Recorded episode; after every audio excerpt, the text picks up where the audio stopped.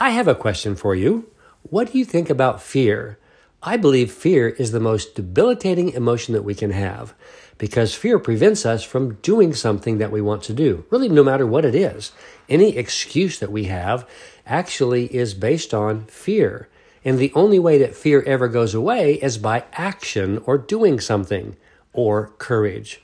If we are courageous, fear goes away. So, what do you need to be courageous about, and what are you really afraid of?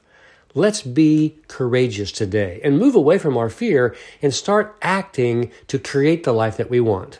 I love you. I'm Dan Clark.